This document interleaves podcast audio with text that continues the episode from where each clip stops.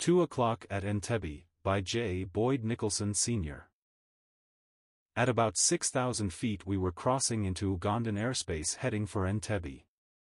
The azure sky was punctuated with cottony puffs of cumulus. The earth below was deep, rich green. The rains had started. But everything was not as peaceful as the scenery. President Idi Amin had ordered the expulsion of all Asians, limiting them to one suitcase of personal belongings. Only three days before we had heard on the radio that any foreign aircraft flying into Ugandan airspace would be shot down. We couldn't raise a signal from Entebbe. The radio silence was ominous and we scanned the horizon continuously for any speck that might suggest an approaching aircraft. At last, from only 40 miles away, we got a response on the radio. It was a curt, permission to land. With a sigh of relief, we concentrated on the landing. It was a small aircraft, carrying only the pilot, a lady missionary with a sick baby, and me. The missionary was going to be met by friends from Kampala. The pilot was to pick up some missionaries' children returning to Zaire from school. I was to connect with a South African Airlines flight that night for London. We carried our baggage into the immigration office and fished out our papers. The warmth of our welcome was soon evident on the official's face. Don't you know, he said angrily, that President Amin has forbidden any white persons to enter Uganda? We didn't know that only the day before this new edict had been passed. Get out of the country, he shouted. It was more than anger. There was fear there. That is exactly what I want to do, on the first flight to London tonight, I replied. Get out, now, the way you came in, and with that the official turned to his desk. As I tried to explain how that was impossible because the plane was now loading with children, he added one more complication, get out of the country by two o'clock, or you'll be arrested. I could easily believe him as I looked at the armed police and soldiers moving around. From a child I had been taught to pray. To pray for little things and for big things. This was a big thing and for sure it was time to pray. As we stood there, the pilot, the missionary with her baby and I, we looked hopelessly at one another. I felt we should pray all right. A verse from the Bible had come to my mind. No doubt it was from God. It is 1 Peter 3 verse 22, Jesus Christ, who is gone into heaven, and is on the right hand of God, angels and authorities and powers being made subject unto him. So, standing there, we claimed the truth of that scripture as I asked the Lord to deal with these authorities. The pilot made plans to return to Zaire with his load. The missionary was met by her friends and was taken off under their protection. I sat waiting, occasionally going to the gate to look for something that might be the answer to my dilemma. Just after 1 p.m. a jet landed. As it taxied in, I could read a British airline insignia on its side. Going to the counter, I inquired where that flight was going.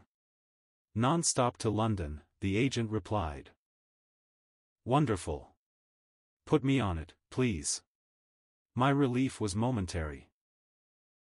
Sorry, sir, but that is an unscheduled flight stopping for fuel only because of strong headwinds between here and London. Then to blow out any candle of hope, he added, in any case, sir, I have the passenger list from Nairobi. Every seat is full. Well, I compromised, would you put my luggage on? Yes, the agent nodded, we can do that. It was a relief to get rid of the stuff. I felt at least more mobile for whatever might happen. Some of the passengers alighted for a few minutes, going into the terminal through another door. I decided that perhaps this was God's provision for me, so I took up a position near the gate. When I heard the call to board and, as the passengers stepped out onto the tarmac, I moved in behind them. I could feel eyes boring into the back of my neck and I waited for a shout. But none came. Climbing up the steps, I expected a flight attendant to be there to check for a pass and I had none, nor did I even possess a ticket for that flight. No one was there. Walking slowly up the aisle, I looked for that one important seat, the empty one. Every seat was full, and many children were being carried on the knees of adults. All were Asians fleeing for their lives. The first-class section was separated by a curtain. I went through. Just then a crew member came from the flight deck and, seeing my uncertainty, asked, Where is your seat, sir? Oh, I faltered, I don't have a seat. I just boarded here. I'm sorry, but you'll have to leave the aircraft. We are not permitted to pick up passengers here. This is an unscheduled stop for fuel only. By now I had taken a quick look around. There were one or two empty seats, but all with occupied tickets. Except one. How about that one? I asked, and explained the dilemma of my impending arrest. I'll check, said the officer and walked down the aisle. Time dragged on. Then I heard what seemed to be the thump of the door closing. The officer reappeared. I don't understand it, sir. We are supposed to be full, but we have to go. That seat is yours. What a sweet sound to an old pilot to feel the surge of the engines on takeoff and the clunk of the undercarriage that signals we had broken with gravity.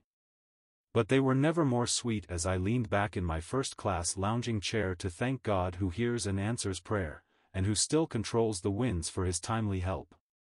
I looked at my watch. It was two o'clock. Preparation for just such a day, however, had been made many years before. As a teenager, I had discovered my deep need of the Lord Jesus Christ to be my personal Savior. In an upstairs bedroom in the outskirts of Glasgow, Scotland, I bowed over my bed and cried on him to save me from my sins and the judgment to come. He heard my cry then and by his grace he saved me. How wonderful to know this Savior. Do you know him? If not, receive him now. Turn from your sin, your idols and transgressions to the loving, living God. He will keep his word, him that cometh to me I will in no wise cast out, John 6 verse 37.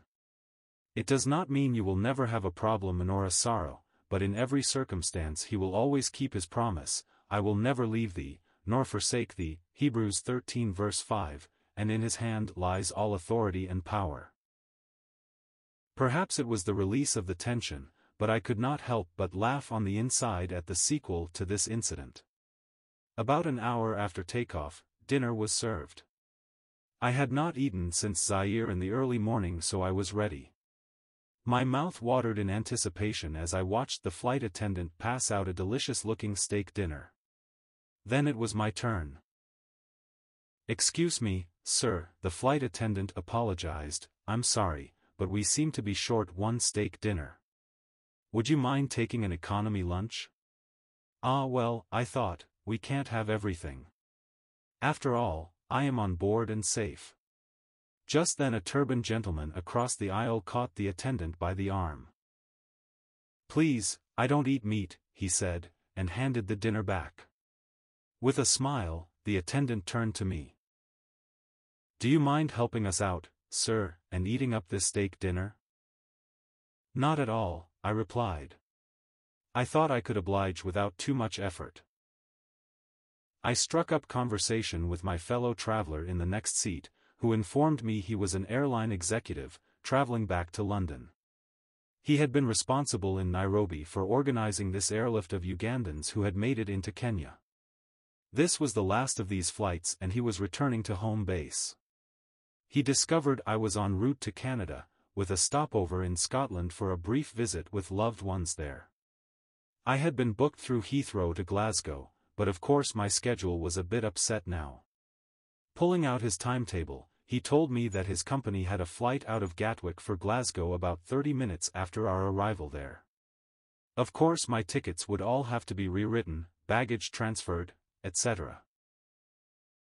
Why not stay in London overnight and get a good night's sleep, then catch our 7 o'clock flight in the morning, he suggested. I hadn't planned on that added expense in London, but by now there were a few things I hadn't planned. Look, just leave it to me. Follow me to the counter when we arrive, he said. That sounded just fine to me and soon the hypnotic vibrations of flight wafted us both into a comfortable sleep.